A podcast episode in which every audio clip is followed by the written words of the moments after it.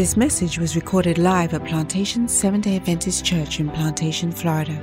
Welcome to PlantationSDA.tv. Here you will find a diverse variety of Bible based topics and conversations. God's master plan to inspire your mind, bring peace to your heart, and uplift your soul. May you be blessed and encouraged as you listen to God's Word.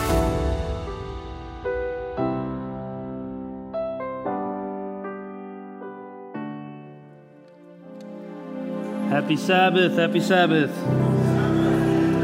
Okay. Well, it's the first of the month, Connection Sabbath. For those of you that are visiting or that are new, you might know that Connection Sabbath is very special because it's the Sabbath that we encourage everybody to eat together, to spend time together, spend time with your family, with your friends. Because of that, after service, we have a potluck that we invite everybody to go to. And the food is amazing. It's better than whatever you have at home. So you should, you should go there. And we break up into small groups and we spend time together and we study the Bible and it's, it's a great time. So I encourage you all to go.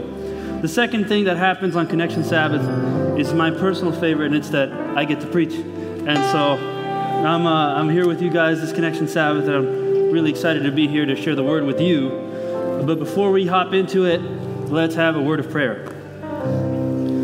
Lord, I'm so grateful that you brought us all here to study your word, to learn and to grow. And so I ask now that you listen to Mozart's prayer and you take away anything that is not of you. Just leave whatever you have to say, speak to these people, add things that weren't there before, and take away whatever needs to be taken away, and just really take over right now, Lord. In Jesus' name we pray. Amen. Okay, everybody. So, a show of hands. Who was here for the Bantu History Night? Or the Black History Night, or whatever you want to call it? Yeah, who was here for that? You know, there's some of you that I saw that aren't raising your hands. I saw that. I saw you and you're not raising your hands, but that's fine. I forgive you. Point is, if you were here, you uh, were probably subject to many highlight performances. You saw Pastor Rose sing his song, and you actually saw him with his hair. It was incredible. He left it at home today, but he, but he has it. Um, and even though Pastor Rose is my senior pastor and I love him, I have to admit that that was not my favorite performance of the night. That was my, that was my, that was my second favorite performance.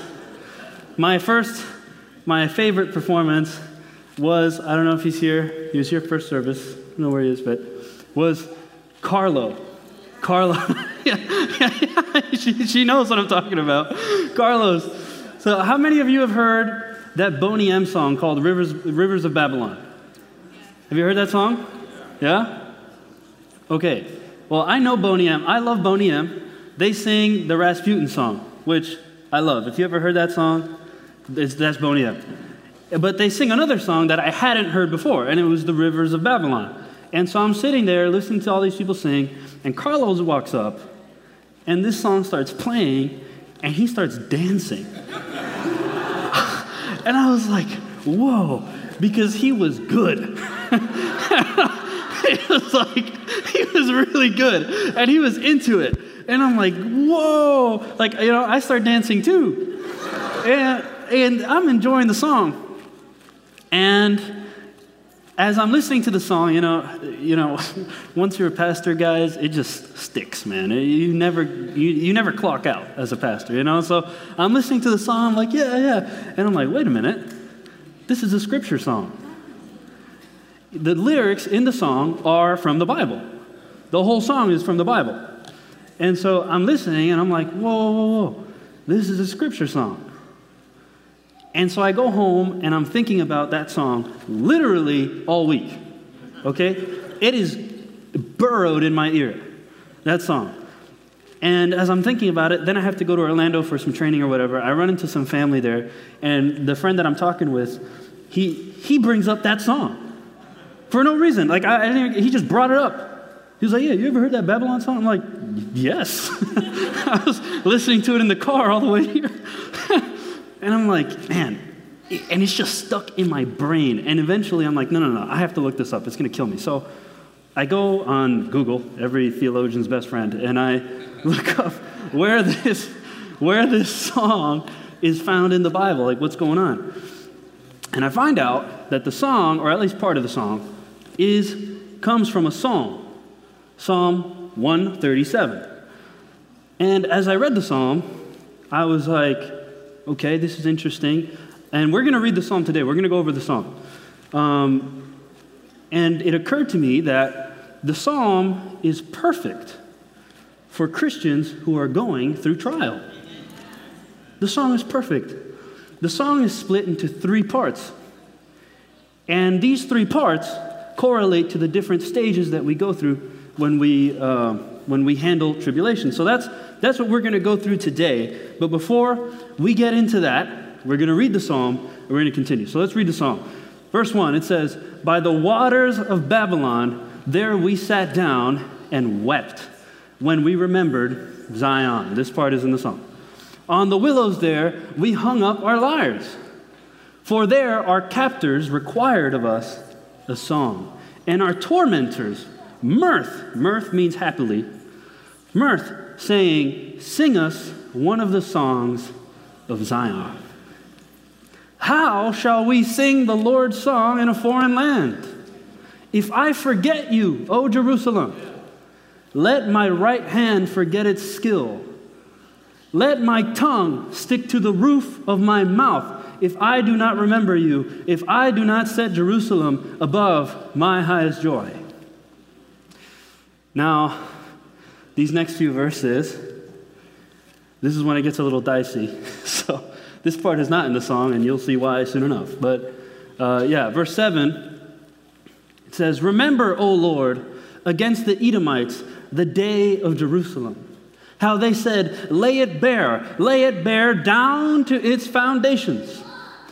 O daughter of Babylon, doomed to be destroyed, blessed shall he be who repays you with what you have done to us. That's not where it, that's not where it ends. Blessed shall he be who takes your little ones and dashes them against the rock. That part is not in the song, spoiler alert. Um, and you can probably imagine why. I don't think that that would sell very well among audiences. But it's important to read it, and it's important to talk about it, because as Christians, we need to be honest about what the Bible says. We cannot gloss over the parts of the Bible that make us uncomfortable. We can't do that. That's dishonest. And so that's why we're going to talk about that too. But we're going to take things one step at a time. And I'm going to start with the context of this verse. What is the, or not the verse, the psalm. What is the context of the psalm? Why was it written? Who wrote it? When was it written? So, I'm going to ask you a question which some of you might know. Who wrote the psalms? David.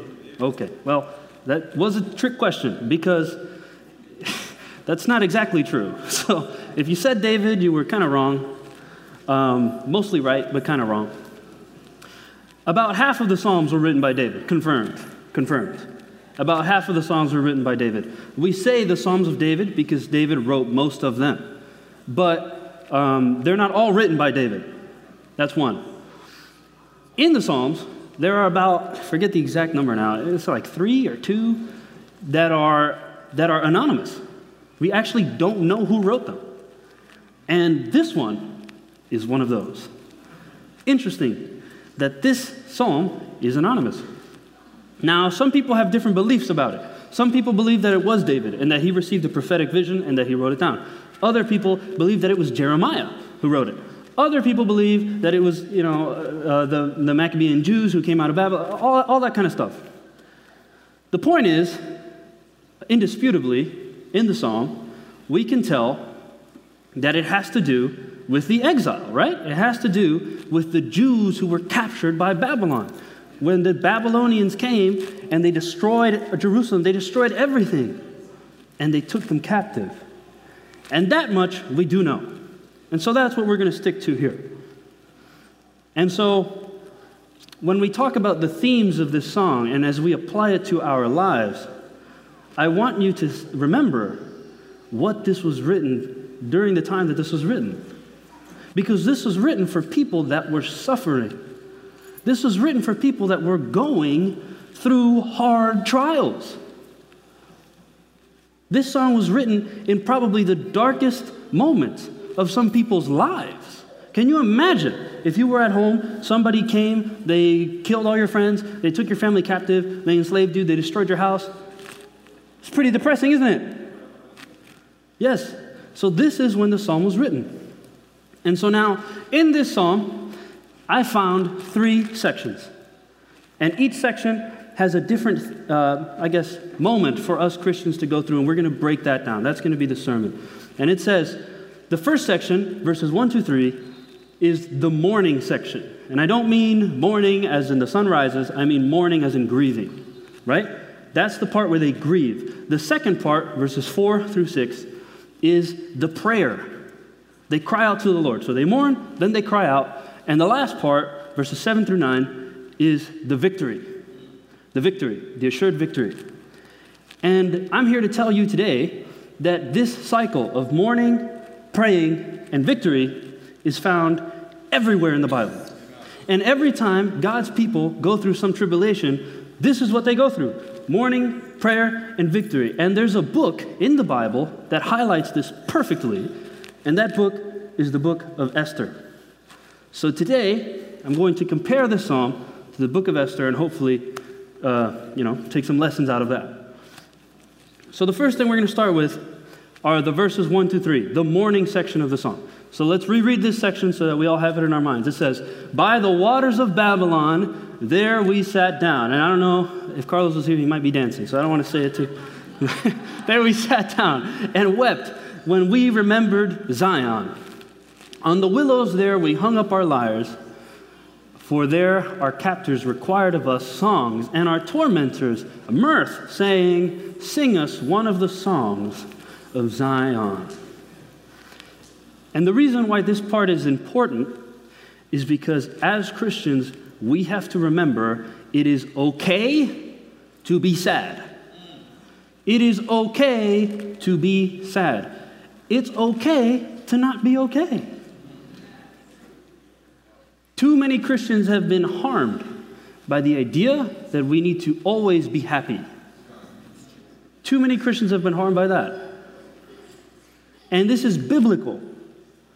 This is a biblical concept. God's people throughout time have mourned, have wept, and have grieved. Jesus himself wept. So don't let anyone tell you that that's not okay.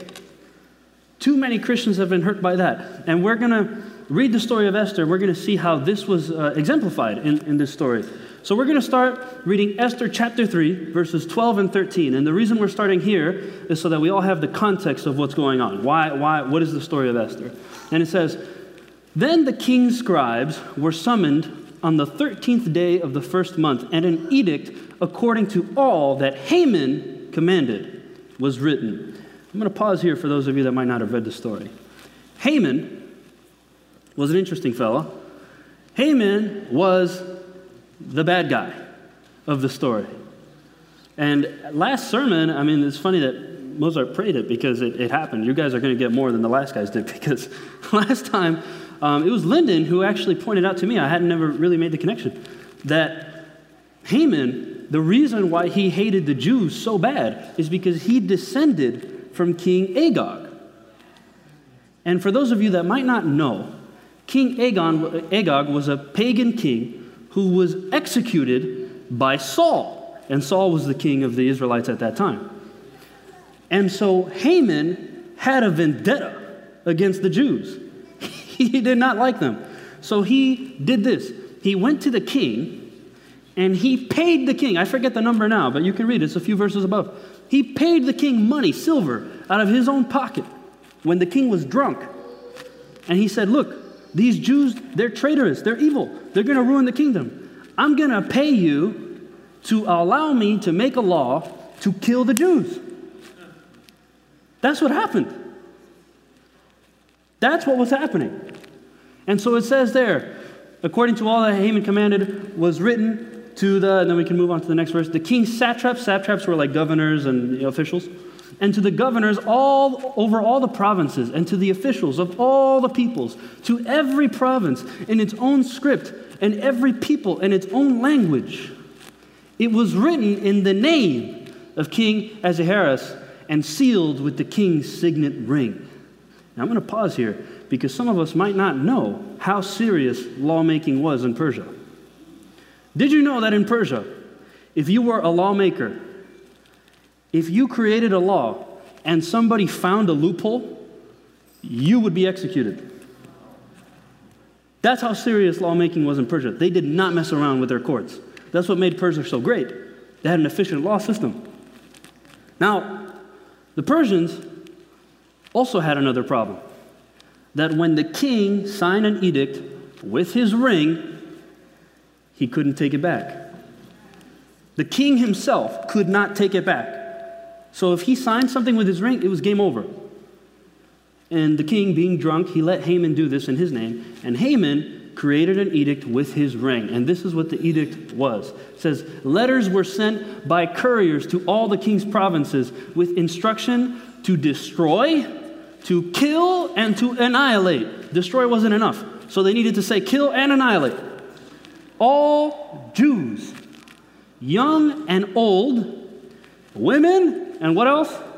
Children in one day, the, ter- the 13th day of the 12th month, which is the month of Adar. And not only were they going to kill them and destroy them all, they were going to plunder everything they had. and so now I want to ask you a question. What is the Haman in your life? What is the Haman in your life? What is destroying you? What is hurting you? Your, your, God, your walk with God, your walk with your family, whatever. What is the Haman in your life? We're going to start there. It's important to remember that. It's important to remember that. What is our Haman? And you know, the, the Jews, they were, in a, they were in a tight spot, huh? Yeah. You, Pastor, Mike, guys, Pastor Mike, he's, he's, our, he's, he's, he's Jewish and he's, he's very proud of it. So that's, that's why you heard him yell out. But, um, but uh, the, yeah, the, the Jews were in a tight spot. You know, and when you compare that to what we're doing today, it's not too big a deal, right? Suddenly the car payments don't seem like that big a deal, right? When, when faced with annihilation. But the Jews were going through something really, really, really tough. And we're going to examine their reaction. And if they can do it, with what they were going through, we can do it with what we're going through, right? So let's read a little forward. Read Esther chapter 4, verses 1 to 3. And it says, When Mordecai learned all that had been done. Now, for those of you that haven't read the story, Mordecai was the cousin, last sermon I said uncle, my bad, was the cousin and the guardian of Queen Esther. Because the Queen is, Esther is the lady that the book is named after. Esther was the queen at the time, and she was a Jew, but nobody knew it. And Mordecai was her cousin and the one who, who guarded her, her guardian. And he says, When Mordecai learned all that had been done, Mordecai tore his clothes and put sackcloth and ashes on himself. And he went into the middle of the city and he cried out with a loud and bitter cry. He went up to the entrance of the king's gate because no one else was allowed to enter the king's gate clothed in sackcloth. And in every province, wherever the king's command and his decree reached, there was great mourning among the Jews. And there's a word there that I want to talk about mourning. Mourning. Guys, it's okay to mourn. That's what the Jews did. They mourned. They heard this and they mourned. We move forward. Not only did they mourn, says they fasted and weeping and lamenting, and many of them lay in sackcloth and ashes. That's what the people did, guys. Now, I'm not saying that when something goes wrong, you should walk around in sackcloth and ashes. Okay? That's a, that's a cultural thing. You don't have to do that. But that's how they expressed their grief. That's how they express their grief. Guys, crying for us today is important. Did you know that when you cry, your, your body will actually release endorphins and oxytocin, chemicals that heal? They heal, they help with physical pain and emotional pain. Do not neglect crying. Do not let anyone say, you know, when you're sad, say, oh no, but you're a daughter of God. You're a daughter of God. You have to be happy. No, they say, Jesus wept. You leave me alone. Jesus wept. I'm going to go cry. Okay? The good news is that as Christians, we don't stop at the weeping, right? We don't stop at the weeping. And that's what we're going to move forward to now. Let's read Psalm 137, 4 through 6. Because now we know that they were weeping, but from the weeping, they do something very interesting. So, Psalm 137, I said 134, 137, uh, verses 4 through 6. They're crying, and then they ask probably the most important question that a Christian can ask today. They ask, How shall we sing the Lord's song in a foreign land. If I forget you, O Jerusalem, let my right hand forget its skill. Let my tongue stick to the roof of my mouth if I do not remember you, if I do not set Jerusalem above or below? What does it say? Above my highest joy. For those of you biblical scholars, that's, that's a chiastic structure right there, in case you didn't notice.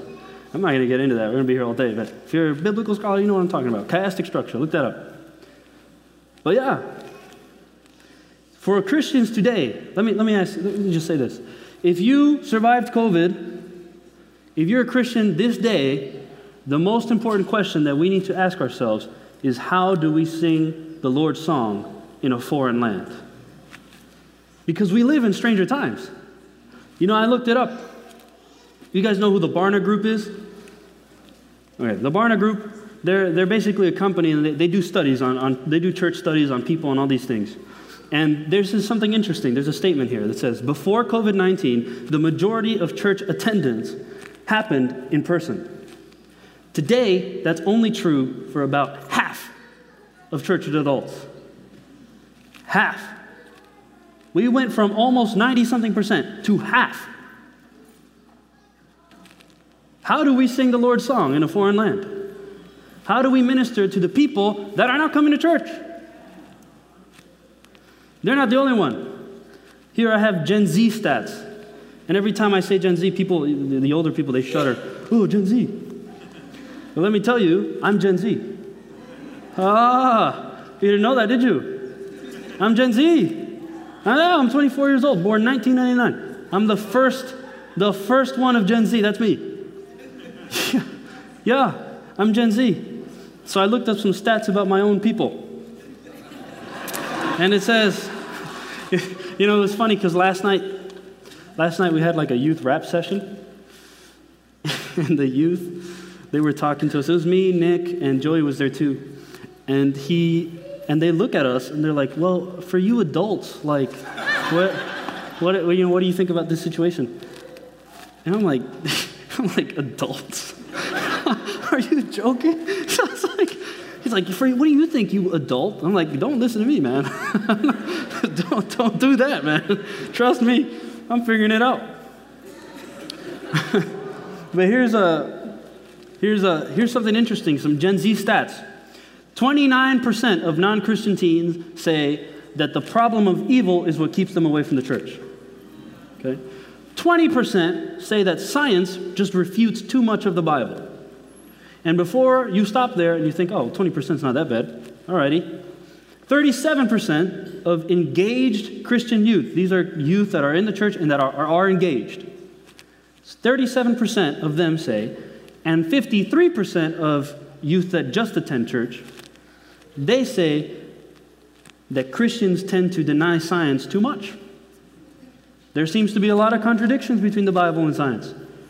Those are the questions that we're asking. That's what we're asking.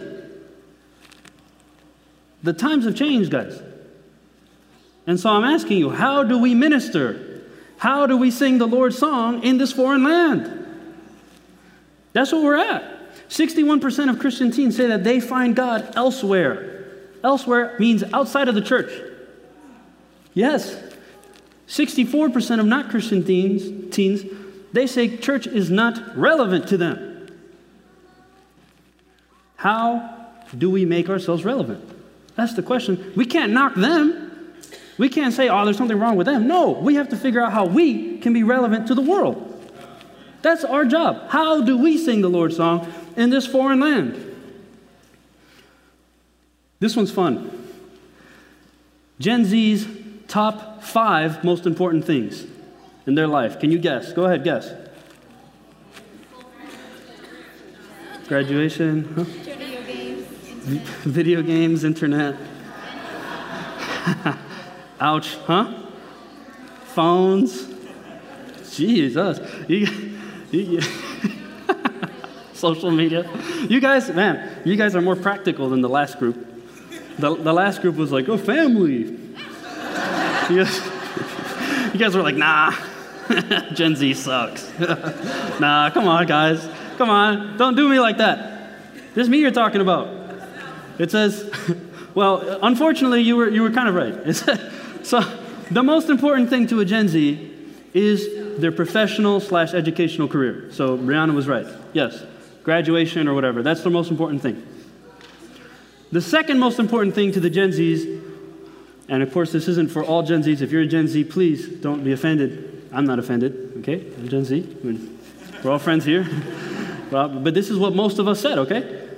The second most important thing to them was their hobbies. The third most important thing was their gender and sexuality. The fourth most important thing was their group of friends. And the fifth most important thing was family. Okay, okay, okay. So we hear that and we go like, whoa, like, well, you know, what's wrong with them? No, guys. You see, you're, you're thinking wrong. That's not the question. The question is not what's wrong with them. The question is what's wrong with us? Look, I'm going to blame this on you guys. You guys raised us. Okay? you raised us. we got to look in the mirror, huh? but um, he raised us. But outside of that, the real question is how do we minister to them? When I wake up in the morning, I'm thinking, how do I minister to my friends? What do they want to hear from God? What do they want to hear from God? That is our job. And now, the other part of the verse, of, of these three verses, that are equally as important because it takes maturity. It says, the next part is we need perspective. In order to minister to people correctly, we need perspective. And if you are in the middle of a trial, you need some. Hello? Oh, some? You, I was in the flow. I was like, whoa. It, in the middle of a trial, you need some perspective. Listen to what it says. It says, Do not allow me to forget Jerusalem. Guys, we can't forget what we're here to do. We can't forget our purposes. If you're a good singer, like all these kids were today, right? Were they not good singers? If you're a good singer, you're doing it because God let you do it. If you're a good administrator, it's because God gave you that talent. If you're a good preacher, God gave you that talent. It's true, It's true, Melissa. Yeah. Everything that we have is owed to God. All of our verses, all the things that we do, everything that we live, every breath we take, it's because of God and it's for God. That is what it is about. That is what it's about. So when we're struggling, we don't have to think, why is this happening to me? We have to think, how do I complete my purpose in the middle of this? That's what we have to think. That's what we have to think. We need perspective. What is your goal? There is a verse in the Bible. It's from my favorite book, which is Proverbs. And it says in Proverbs chapter 24, verse 16, it says, For the righteous falls seven times and rises again, but the wicked stumble in times of calamity. So I'm going to ask you a question. What is the difference between a righteous man and a wicked man?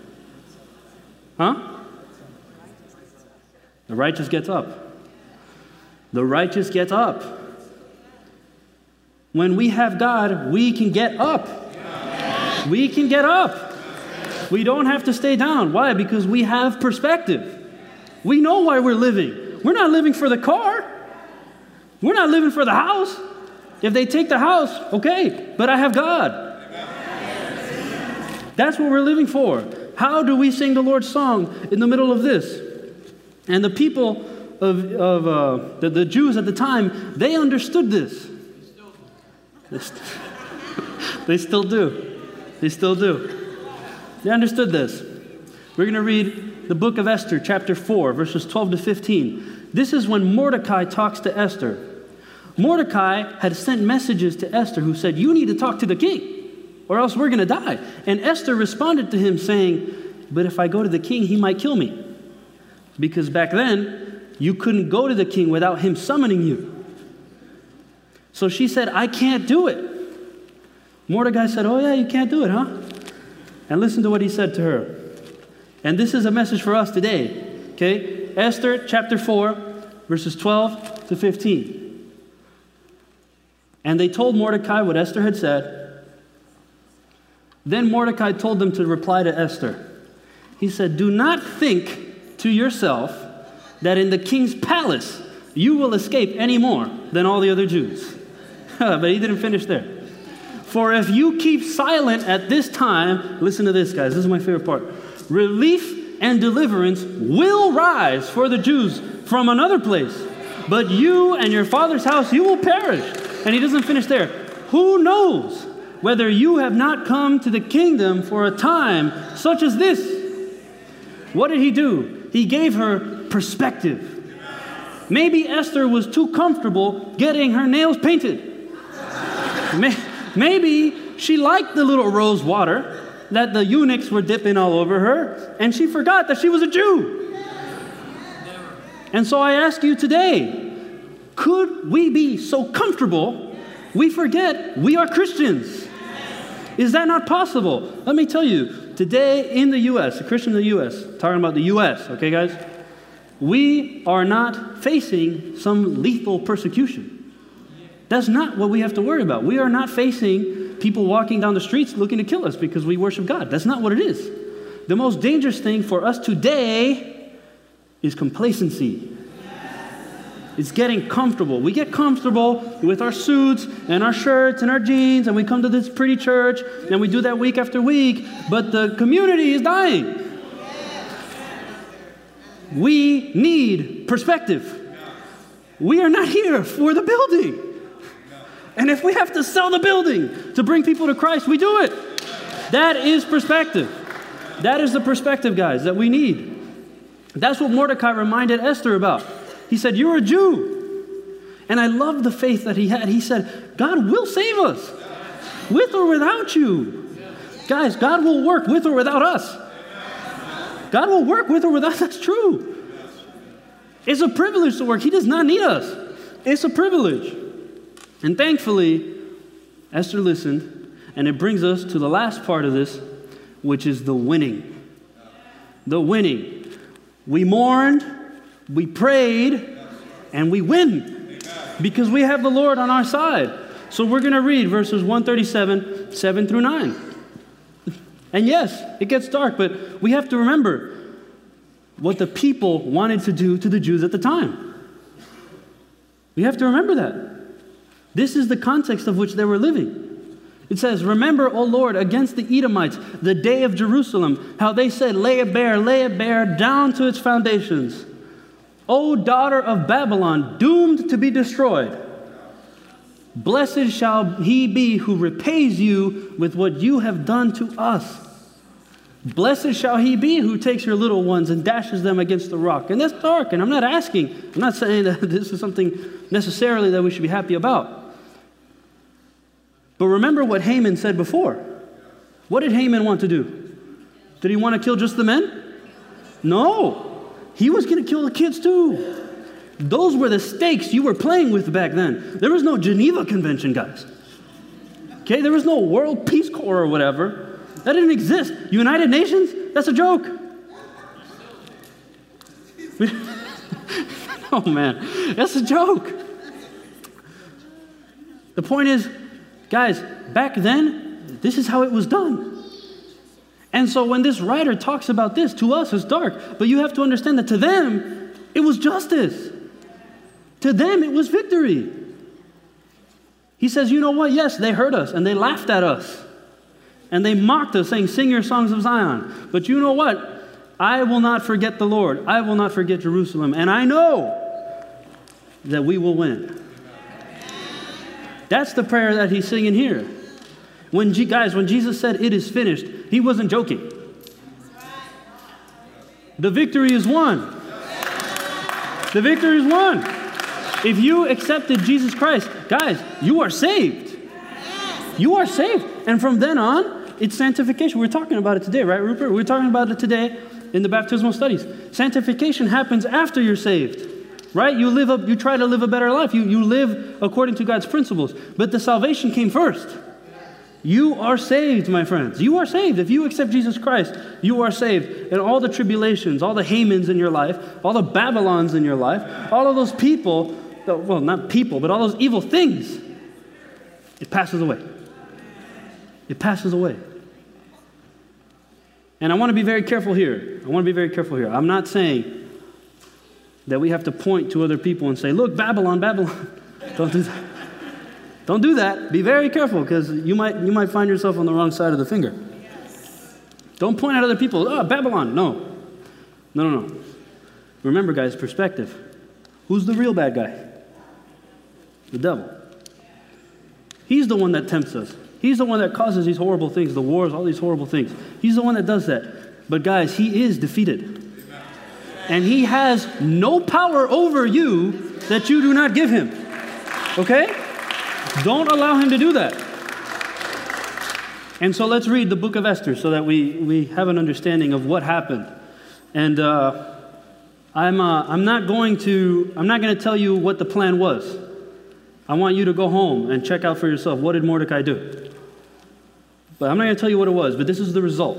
It says Esther chapter 9 verse 1 it says now in the 12th month of Adar which is well on the 12th month which is the month of Adar on the 13th day of the same, when the king's command and edict were about to be carried out, on the very day when the enemies of the Jews hoped to gain mastery over them, the reverse occurred. The Jews gained mastery over those who hated them. Whoa. The Jews gathered, oh, yeah, the Jews gathered in their cities throughout all the provinces of King Ahasuerus to lay hands on those who sought their harm and no one could stand against them, for the fear of them had fallen on all the people. Guys, when we have God on our side, when we proclaim that, the devil has to run. The devil has to run. Jesus came and he casted out demons, and it wasn't just him. He said, You will do the same. You do not need to be afraid of what the devil has to throw of you. You do not need to be shaken by what life gives you because we have a God that is in control. That's what the Bible says. That's what the Bible says. And so, this Babylon that we keep hearing about in, in, in Psalm 137, this Babylon, Babylon, the evil Babylon, throughout the Bible, it has been used to represent the devil, evil, you know, in general, bad things. You know, the Bible says something about Babylon. Do you know that? Beyond that, it says something about Babylon. Let's read Revelation chapter 18, verses 1 through 6. This is what it says about Babylon. It says, After this, I saw another angel coming down from heaven, having great authority, and the earth was made bright with his glory. And he called out with a mighty voice, Fallen, fallen is Babylon, the great. She has become a dwelling place for demons, a hunt for every unclean spirit, a hunt for every unclean bird, a hunt for every unclean and detestable beast. For all nations have drunk the wine of the passion of her sexual immorality, and the kings of the earth have committed immorality with her. And the merchants of the earth have grown rich from the power of her luxurious living. But this one, this next part is for us. It says, Then I heard another voice from heaven saying, Come out of her, my people, lest you take part in her sins, lest you share in her plagues. For her sins are heaped high as heaven, and God has remembered her iniquities. Pay her back as she herself has paid back others, and repay her double for her deeds. Mix a double portion for her in the cup she mixed. And right here, do you guys see the connection between this verse and the Old Testament Psalms? You see, there are those that say that the God changed, but God didn't change. Because this is talking about the future. And to some of us, it might be scary. But I'm here to tell you that if you accepted Christ, you don't have to worry about that. That's not your business. Because what the Bible's reminding us hey, don't get too comfortable in Babylon. Guys, don't get too comfortable in Babylon. This is going to pass away. Don't worry about it. This is going to pass away. Focus on the future. Focus on our purpose. Focus on that perspective. Because the Bible doesn't end there, it doesn't end on this scary thing. The Bible says something else in Revelation 20, 21, chapter 4 through 5.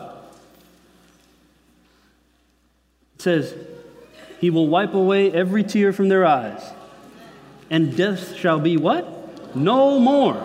Neither shall there be mourning, nor crying, nor pain anymore, for the former things have passed away.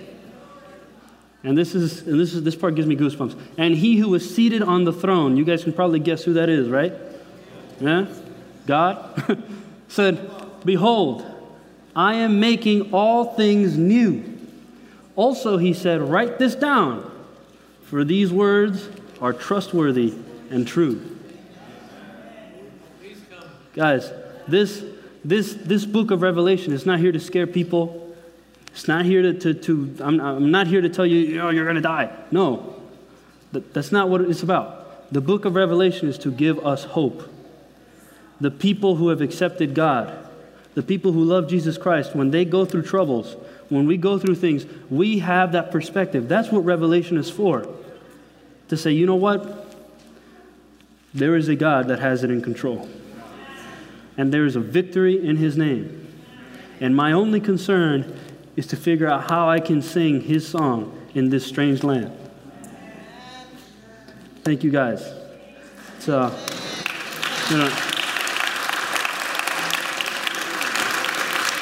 um, before we before we have a word of prayer and have the people come up and sing, I'd like to remind you guys uh, we do have the potluck here afterwards. Okay, I want to see you guys there. I'm going to be there, and um, and we also have the blood drive outside. Okay, so if you are able to donate blood, please do that. They're in real need of it, and we want to, you know, plantation to put a good foot forward for them. So if you can, let's go ahead and do that. But um, as they come up to pray or to sing, let's, let's have a prayer. Lord, thank you so much because you are in control. Thank you because through the blood of your Son, Jesus Christ, we are redeemed. And we don't have to listen to the accusations of the devil. We don't have to listen to the, the voices that tell us that we're not enough because we know that you are enough. Thank you so much for the things that you do. Thank you for holding our lives in our hands, Lord. And we just can't wait to spend eternity with you. In Jesus' name we pray. Amen.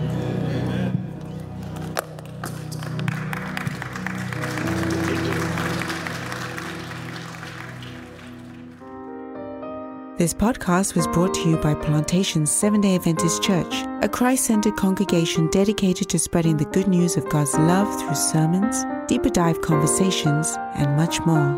If you would like to listen to more life lessons and inspirational content, please visit us at plantationsda.tv.